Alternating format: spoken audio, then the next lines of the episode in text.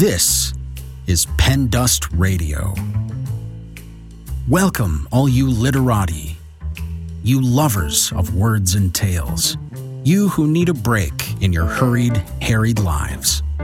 We have a salve for your soul with stories imaginative and original. Short stories, riveting fiction, and wildly creative nonfiction. Pen Dust Radio. Definitely not the same old story. Please visit us at pendustradio.com.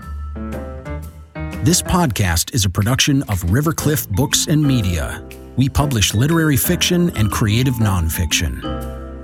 Learn more at rivercliffbooks.com.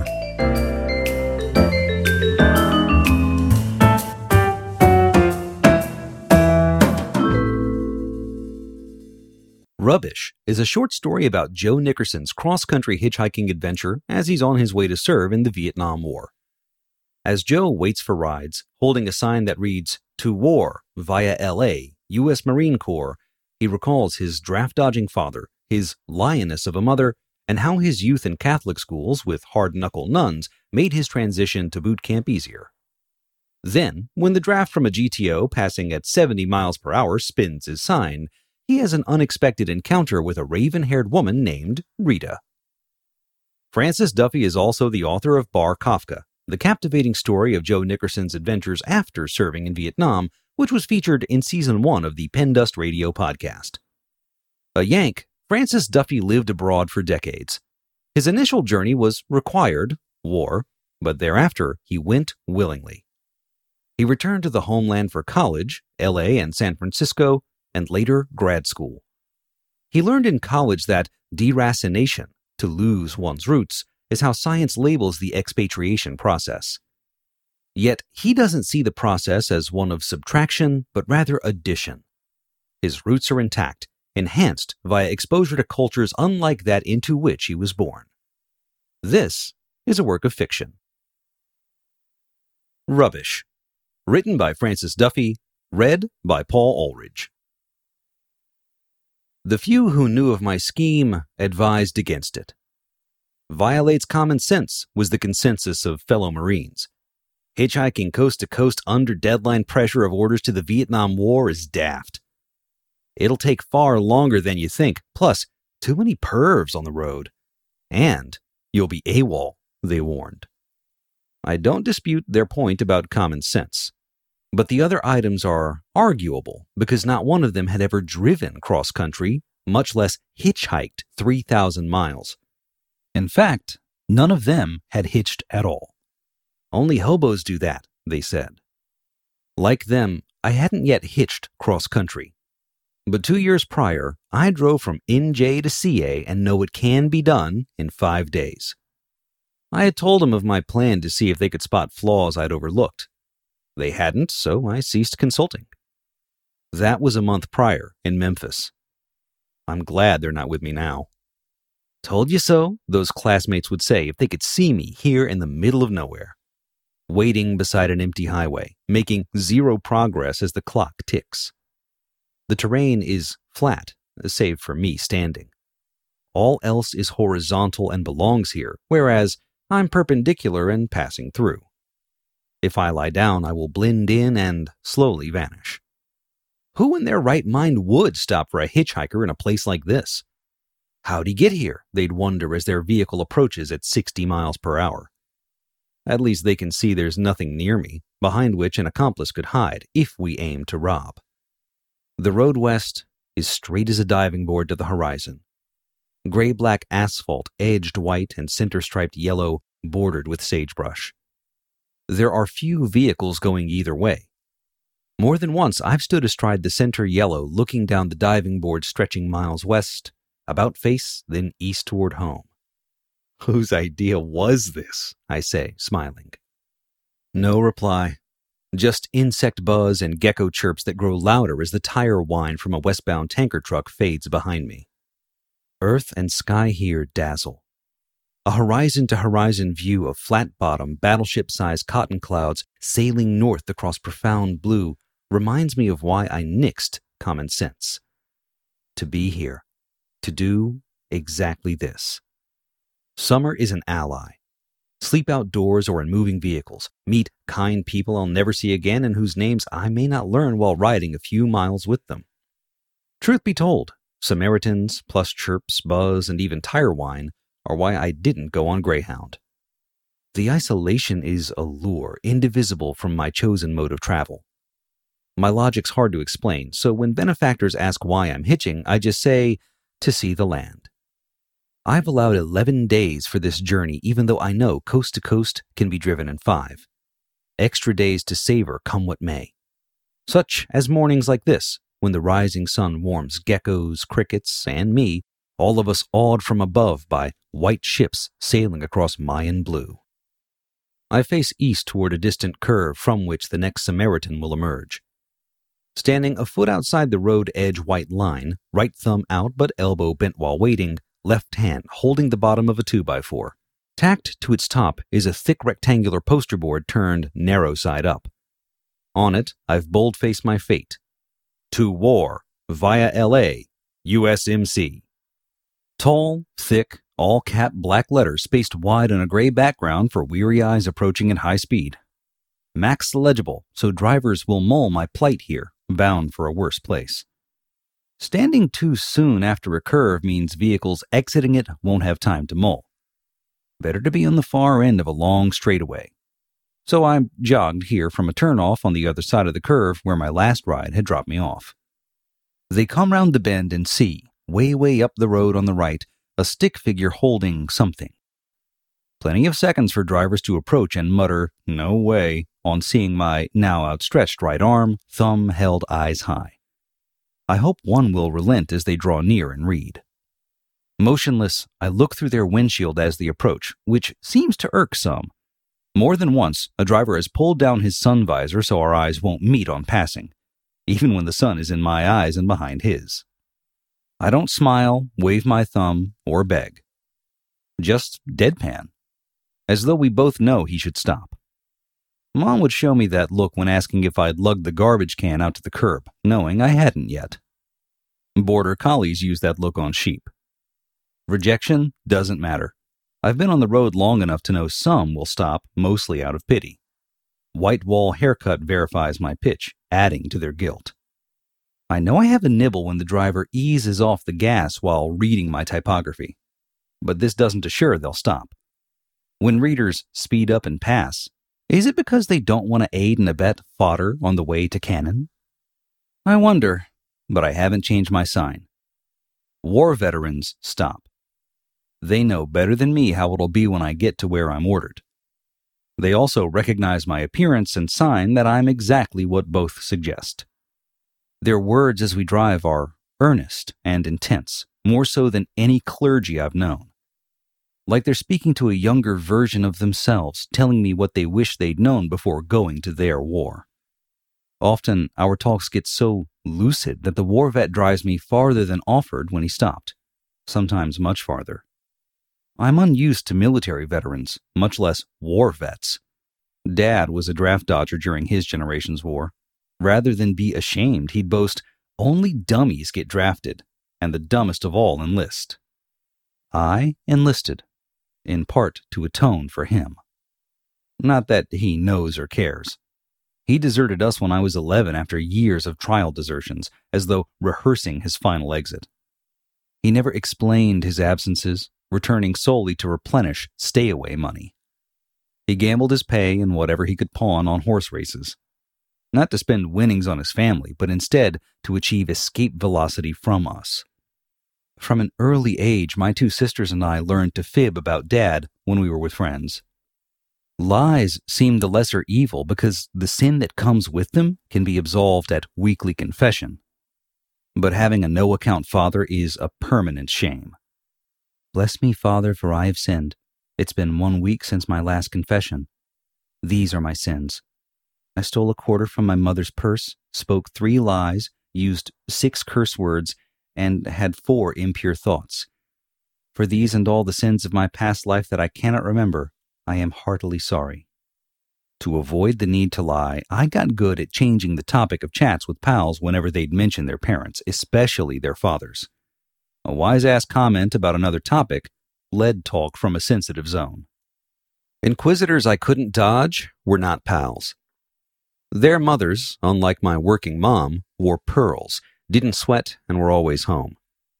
They lived in large houses with lawns on four sides, separate bedrooms for all, and suited dads carrying briefcases. The Nickersons rented a roach infested flat atop a luncheonette, seeing the meter reader more often than my binge prone father. When I'd stop by a pal's house after school, his mom would grill me, spawning more sin for Saturday confession. How's your mother, Joe? she'd ask as I sat and she stood in their living room. Her arms were folded as she looked down at me, awaiting her son to come down from his very own bedroom. He was changing from school clothes so we could go play basketball at an outdoor court two blocks over. Fine, I'd reply, hoping my pal would hurry the hell up. And your father, how is he doing? She'd not met either of my parents, but had heard buzz and sought more. She likely knew the facts but kept probing, worried, I suppose, that as lying trash from a broken home, I'd corrupt her son. It was tough keeping track of my fibs. One month I'd say he died when asked about dad, hoping to end the interrogations. The next, he's away on a sales trip. The look on her face after she'd nudged me to lie yet again was worse than any penance received from priests, bored by hearing my unoriginal sins. All because dad is most at home in dingy bars bitter places brought from Ireland for the low end of the working class, where barflies gather to boast of how they've scammed wives, employers, and other oppressors. He excels at mocking others, a tavern learned skill he'd bring home with the stink of beer, ashtrays, and urinals. Dad spoke to his wife and kids from one side of his mouth, with his face at an oblique angle, as though we were sitting on bar stools beside him. He'd been raised Catholic, but I can't recall Dad ever attending Sunday Mass, much less Saturday confession. Yet, in bed, he'd remind Mom that Catholicism forbids birth control. Come on, kid, he'd tell her, loosen up. His elder brother has nine kids, so Dad felt paltry with only three. I know more about my parents' bedroom doings than I care to. Our flat above the eatery didn't allow the luxury of me having a room of my own. My cot was flush against the foot of their bed, close enough to smell the sour on Dad's unwashed feet, and hear things I wish I hadn't. Hitching through a city requires that I focus on waves of vehicles coming at me after the red light turns green. But there's scant traffic and no stoplights here in the middle of nowhere. No curbs or sidewalks or storm drains or manhole covers or parking meters or cross streets or signs or shops or trees or power lines or inquisitors. Just asphalt, sagebrush, and me, waiting. If the road and I weren't here, you wouldn't know what century it is.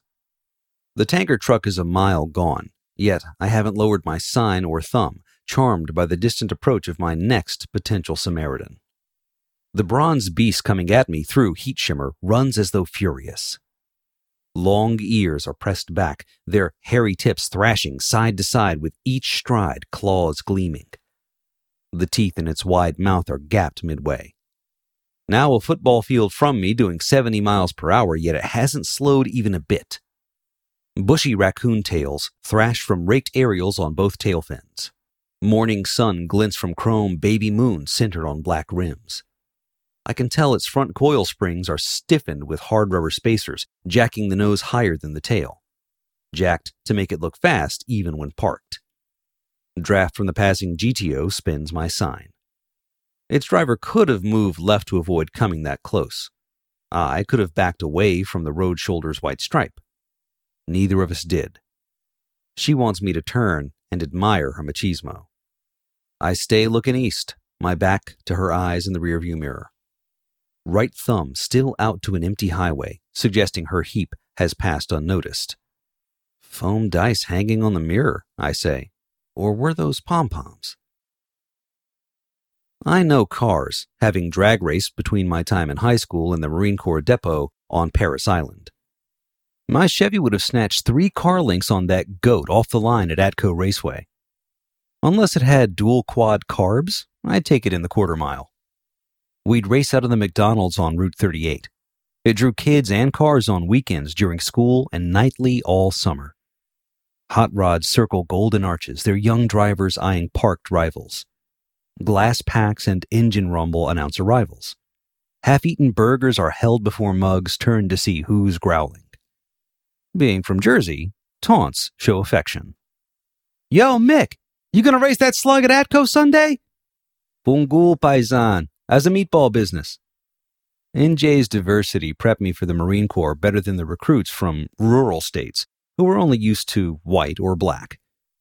That, plus a dozen years with hard knuckle nuns, made the transition to boot camp easier for me than recruits who were new to tyrants. On the night we arrived, my training platoon's three drill instructors boarded our bus, bellowing obscenities. Their intro triggers a stealth mode I'd honed since day one of first grade at St. Pete's Grammar School, when Mother St. Elias face whacked me for an unauthorized smile. I hadn't yet set foot on Parris Island's fabled yellow footprints, painted on asphalt beside the bus.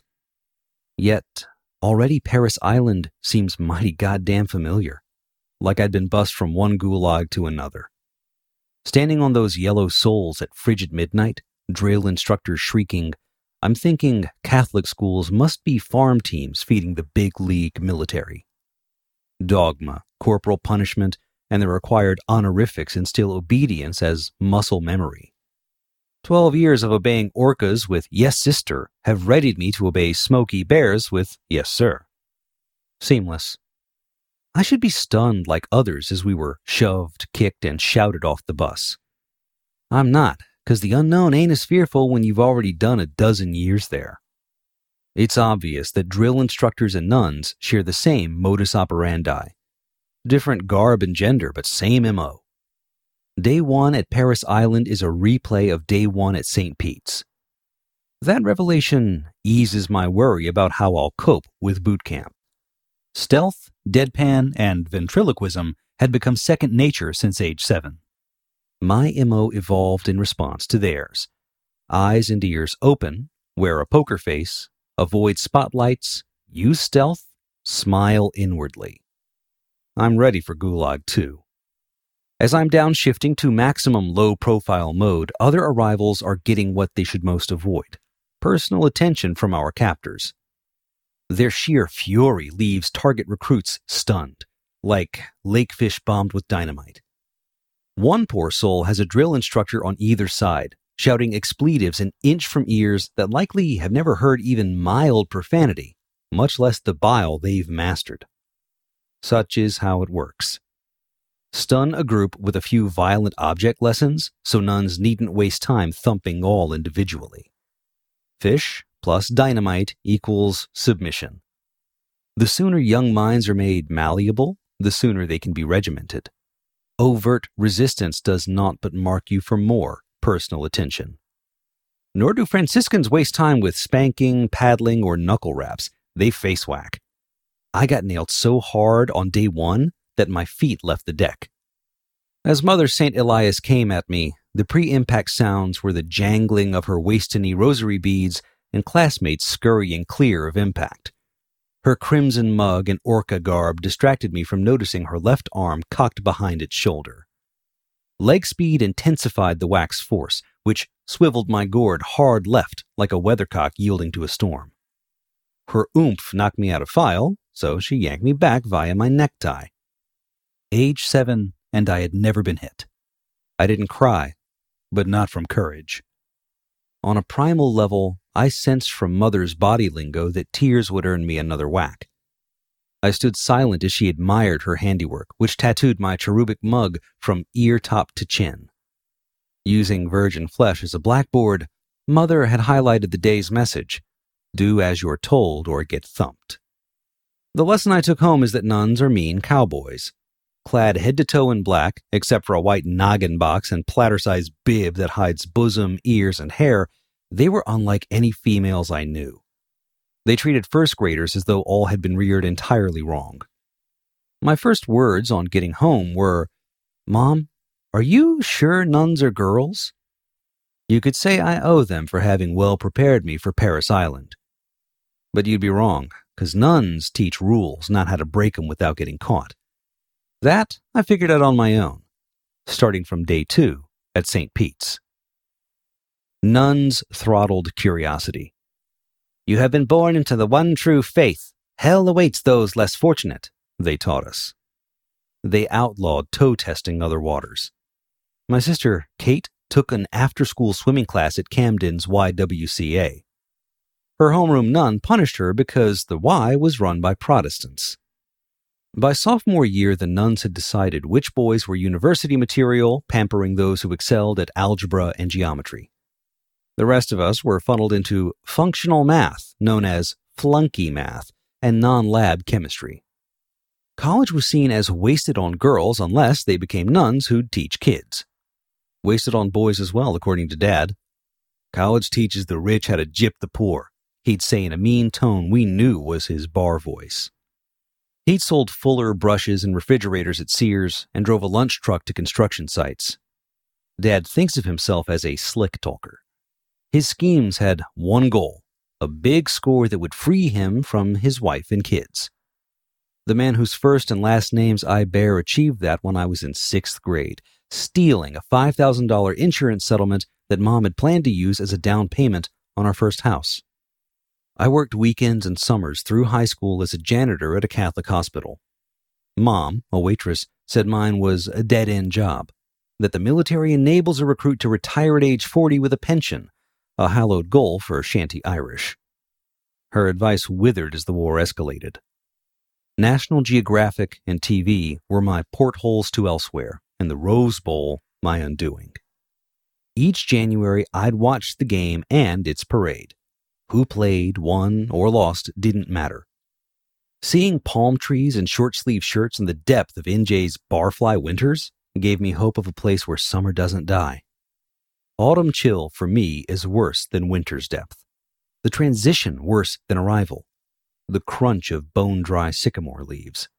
Hawk wind that waters eyes, hunches shoulders, and shortens necks. Birds gone south, clanks from iron radiators in our cockroach flat above the luncheonette. Heavy drapes seal Victorian rooms from pale sunshine, trapping the scent of ham boiled with cabbage.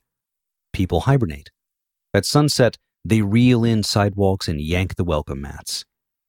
Fall is when I most want to be long gone from New Jersey. We're taught that aliens want nothing more than to live where we do.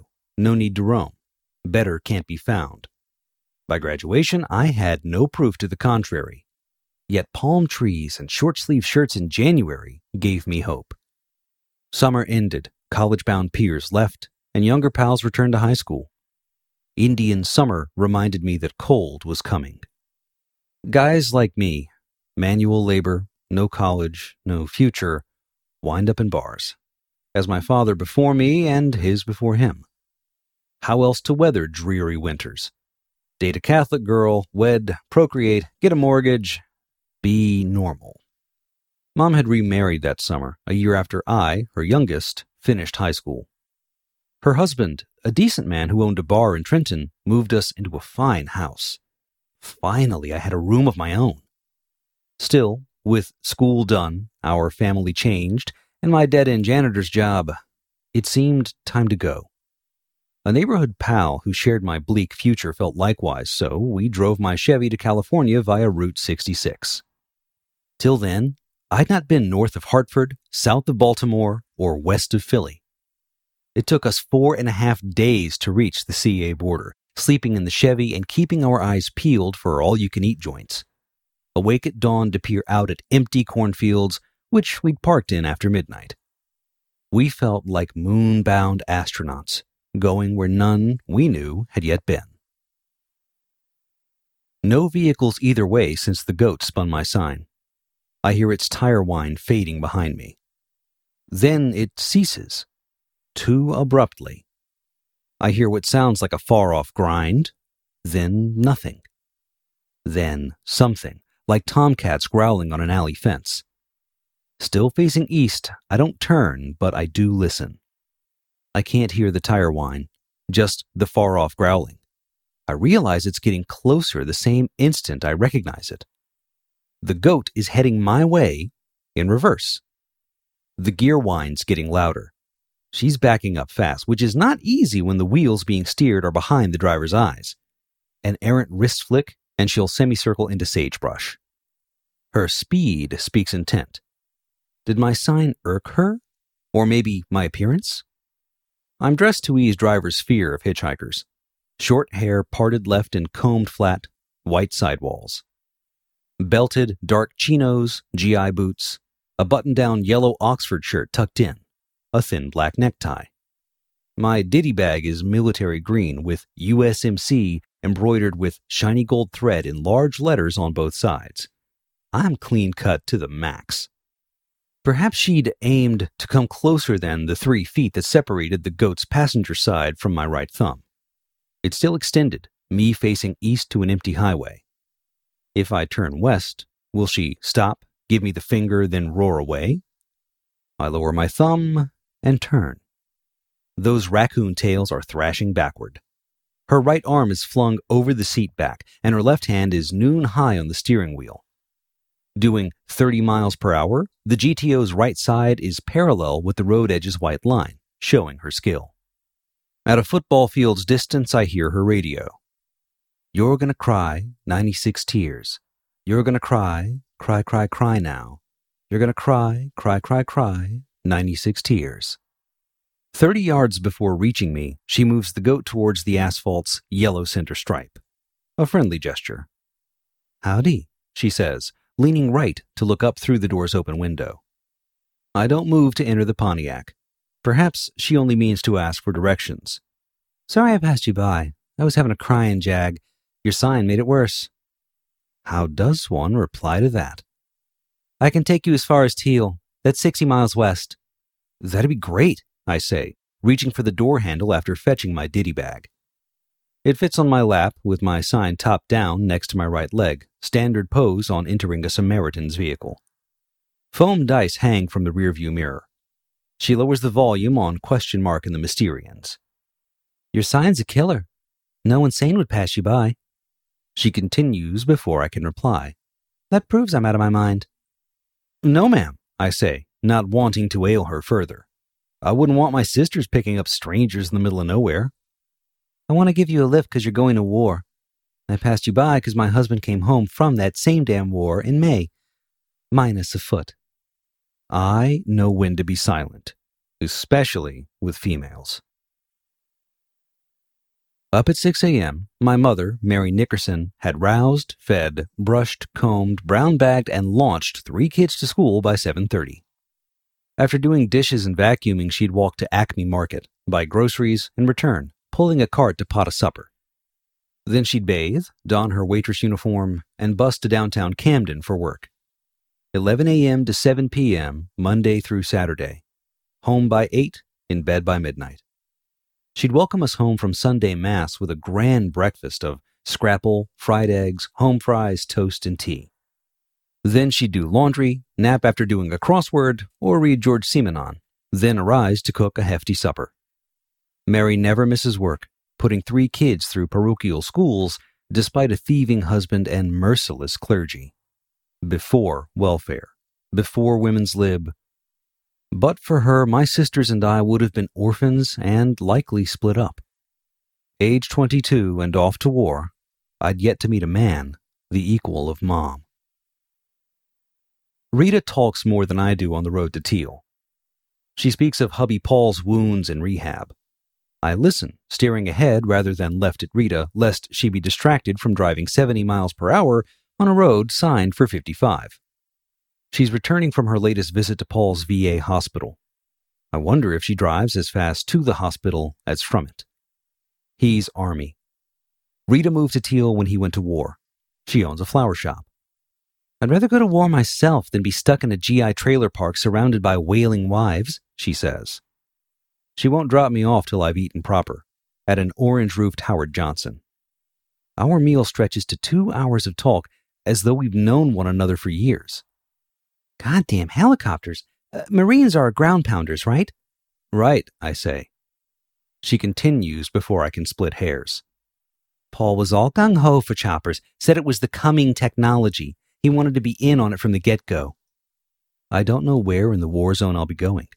I enlisted for aviation, and Marines have choppers, but I've been schooled as a jet mechanic, so probably not. Ferrying grunts as a crew chief, his foot gets shredded by shrapnel when a grunt off ahead of him steps on a landmine. He'd assured me that flying was safer than grunt work, she said. I have no soothing words. She seems keen to vent, so I listen. We clicked when I learned Rita's maiden name, Grady. Raven hair, yet skin pale like a redhead's, sans freckles. She raves about folk music, assuming I share her knowledge. You mean, I say, like beer barrel polka? She squints, uncertain whether I'm joking. I'm not. Ah, oh, no, she says, raven brows arched, gray eyes rolling. Woody Guthrie, Seeger, Baez, Dylan. Are you black Irish, Rita? Such is how Mom described coal haired Father Gogarty, an odd priest in our NJ parish from Ireland. Unlike two fellow priests and the parish Monsignor, all of whom were U.S. born mix. Could be, she says. What I'm not is long suffering in the Irish way. You won't find me by the fire wringing my hands for a man out boozing. Mom, neither, I reply. Dad would come home after 11, happy, red faced, watery eyed, smelling of ciggies, beer, and urinals. How'd she handle that? Fireworks. Every night. Nothing I dread more than anger at bedtime. Rita looks at me as only females can. Overcoat still on, Dad tried to leave, but Mom would block the door. He'd quell her by sitting on the edge of my cot, rubbing my back. When he'd stop, I'd whine, rub, rub, rub, like a dog nuzzles you when you stop scratching. Rub, rub, rubbish, he'd say. From now on, your name is rubbish. Mom lost her yell. Rita smokes camels, but not around Paul, for whom she wears a brave face. So, rubbish, why in hell are you hitching cross country? Ah, uh, probably for the same reason you want to live in France, as you said. What was the name of that city? Provence. In southeast France. It's a region, not a city. Like this here's the Midwest? Yeah, but better. Light years, with monthly swoops to Paris. You've been there? Yep. One summer. It took that long for the culture shock to ease. But it got good after I stayed in one place, instead of mad traveling like a tourist. Rita had me at a disadvantage. Where have you been? Only to California, two years ago. You went back to Jersey? She asks, her chagrin visible. Yep, after my stepfather died in a midnight auto accident, coming home. She doesn't reply, knowing I'll continue. Eleven weeks after their wedding, he owned a bar in Trenton. After closing it one night, he dozed at the wheel and his convertible went under the rear of a stopped 18 wheeler. Mom reopened the bar after burying him. She and I ran it, although I was too young to work behind the counter. She hoped to sell it as an active business rather than a shuttered one. I aimed to go back to California. Let me guess, she interrupts. Before you could escape, Uncle Sam called. Bingo. Now I know why you're hitching. Yep, I want to see the land. You stop at motels along the way, right? Nope, I say, pointing to a flyover road across from the Howard Johnson. Up there on a ledge below the road. Keeps me dry, and if I'm lucky, a prior hitcher has left cardboard as a mattress. Gets me an early start each morning. Damn. See the land indeed, she says. You know folk music more than you realize, she adds, although I don't catch her meaning. When we drove coast to coast two years ago in my Chevy, we gave rides to a few solo hitchers. I asked one young guy the same question you asked me about where he stayed at night. He pointed to those concrete ledges under flyovers. As he explained, I remember thinking, of course. He's young, healthy, and fit. Skip the Greyhound, explore. In my case, orders to war are compass enough. When we picked him up, he admired my Chevy as he got in, but as we drove and talked, I I began to envy him. Sounds weird, I know, we're both going in the same direction along the same road. I'm doing him a favor by giving him a lift in a car I own. I'll drive it to where I'm going without the need to beg others for rides as he stands outdoors getting rejected by most. So, why do I envy him? Shouldn't it be the other way around? Rita is elbows on the table, chin on her fists, looking me square in the eyes, a half smile on her black Irish face. Like she knows something I haven't yet fathomed but is pleased that I'm getting there. Anyway, I add, I ain't going Greyhound and I have enough money for motels, but I'd rather hitch. To meet kind folks like Reverse Rita. Bingo, rubbish, is her smiling reply to my long spiel. Like she's further along a path I'm on and has paused to aid me. As war vets do because they've done and survived what I'm being sent to do. All through three months of jet mechanic training at Memphis, I schemed on this trip, right down to the size of my sign and the words on it. Other Marines warned against it, said it'd take weeks to hitch, but I know better. So you've been hitching from Memphis? No. After finishing jet school there, I went back to Jersey for a last look and to say goodbyes. I want to hitch coast to coast, to see all of it. But you drove all of it two years ago, right? She asks but it feels more like a nudge than a question. Right, I say, trying to understand my own words. I know from riding a bike for years around my hometown that driving familiar streets in a car isn't the same. You hear, see, smell, and feel more on a bike in the open air. That's one difference. And, Rita says, still ahead of me, there's something about the people who give me rides, people who are kind enough to give me rides, I should say. I can't explain it even to myself. Rita is still elbows on the table, chin on fists. I've eased away from the table a bit, back into our booth's orange leatherette bench seat as I think aloud. It doesn't make sense because most Samaritans, I don't even learn their names, and I'm only with them for a few miles. They're not like friends I've known for years. Yet somehow, she sees I can't get much farther than there. Not yet, anyway. I've got a long ways to travel before I ever get home, she says, although it's like she's half singing. I'm unsure if she's referring to herself, or me, or maybe Paul. Her gray eyes smile from beneath arched raven brows. Rita drops me beneath a clover leaf near a ramp up to the road west. During the drive from Howard Johnson, she teased, You never seen a hitcher wearing a necktie, dude. White walls, button down collar, a gung ho bag, and that sign? Jeez. It's the altar boy in me. She hugs me goodbye like a sister fearing for her brother. Get back to Paris, I say, bending at knees to look into gray eyes through the window of the door I just exited. Rita nails the goat, raccoon tails thrashing. At 80 yards, its brake lights flame and the raccoon tails drop. Gear change, then back comes reverse Rita. I glance rearward for oncoming traffic. None near. She stops exactly where she'd just been. This is you, rubbish, Rita says, reaching for the radio's volume knob. She cranks up a song I've not yet heard. Not Motown or Philly. Definitely a white guy, not quite country. The voice sounds flat and nasal, but not southern. How does it feel to be on your own, with no direction home, like a complete unknown, like a rolling stone? She lets me hear a bit more, then nails the goat again. The raccoon tails wave goodbye, as does Rita's left arm thrust high out the window. Standing again at the roadside, begging for the next ride toward war. The summer sun is higher, the draft from passing vehicles hot and dry. Three indelible hours with reverse Rita, yet I'm only 60 miles further along. Smiling in her afterglow, but keen to regain deadpan, lest Samaritans think me too goofy to aid.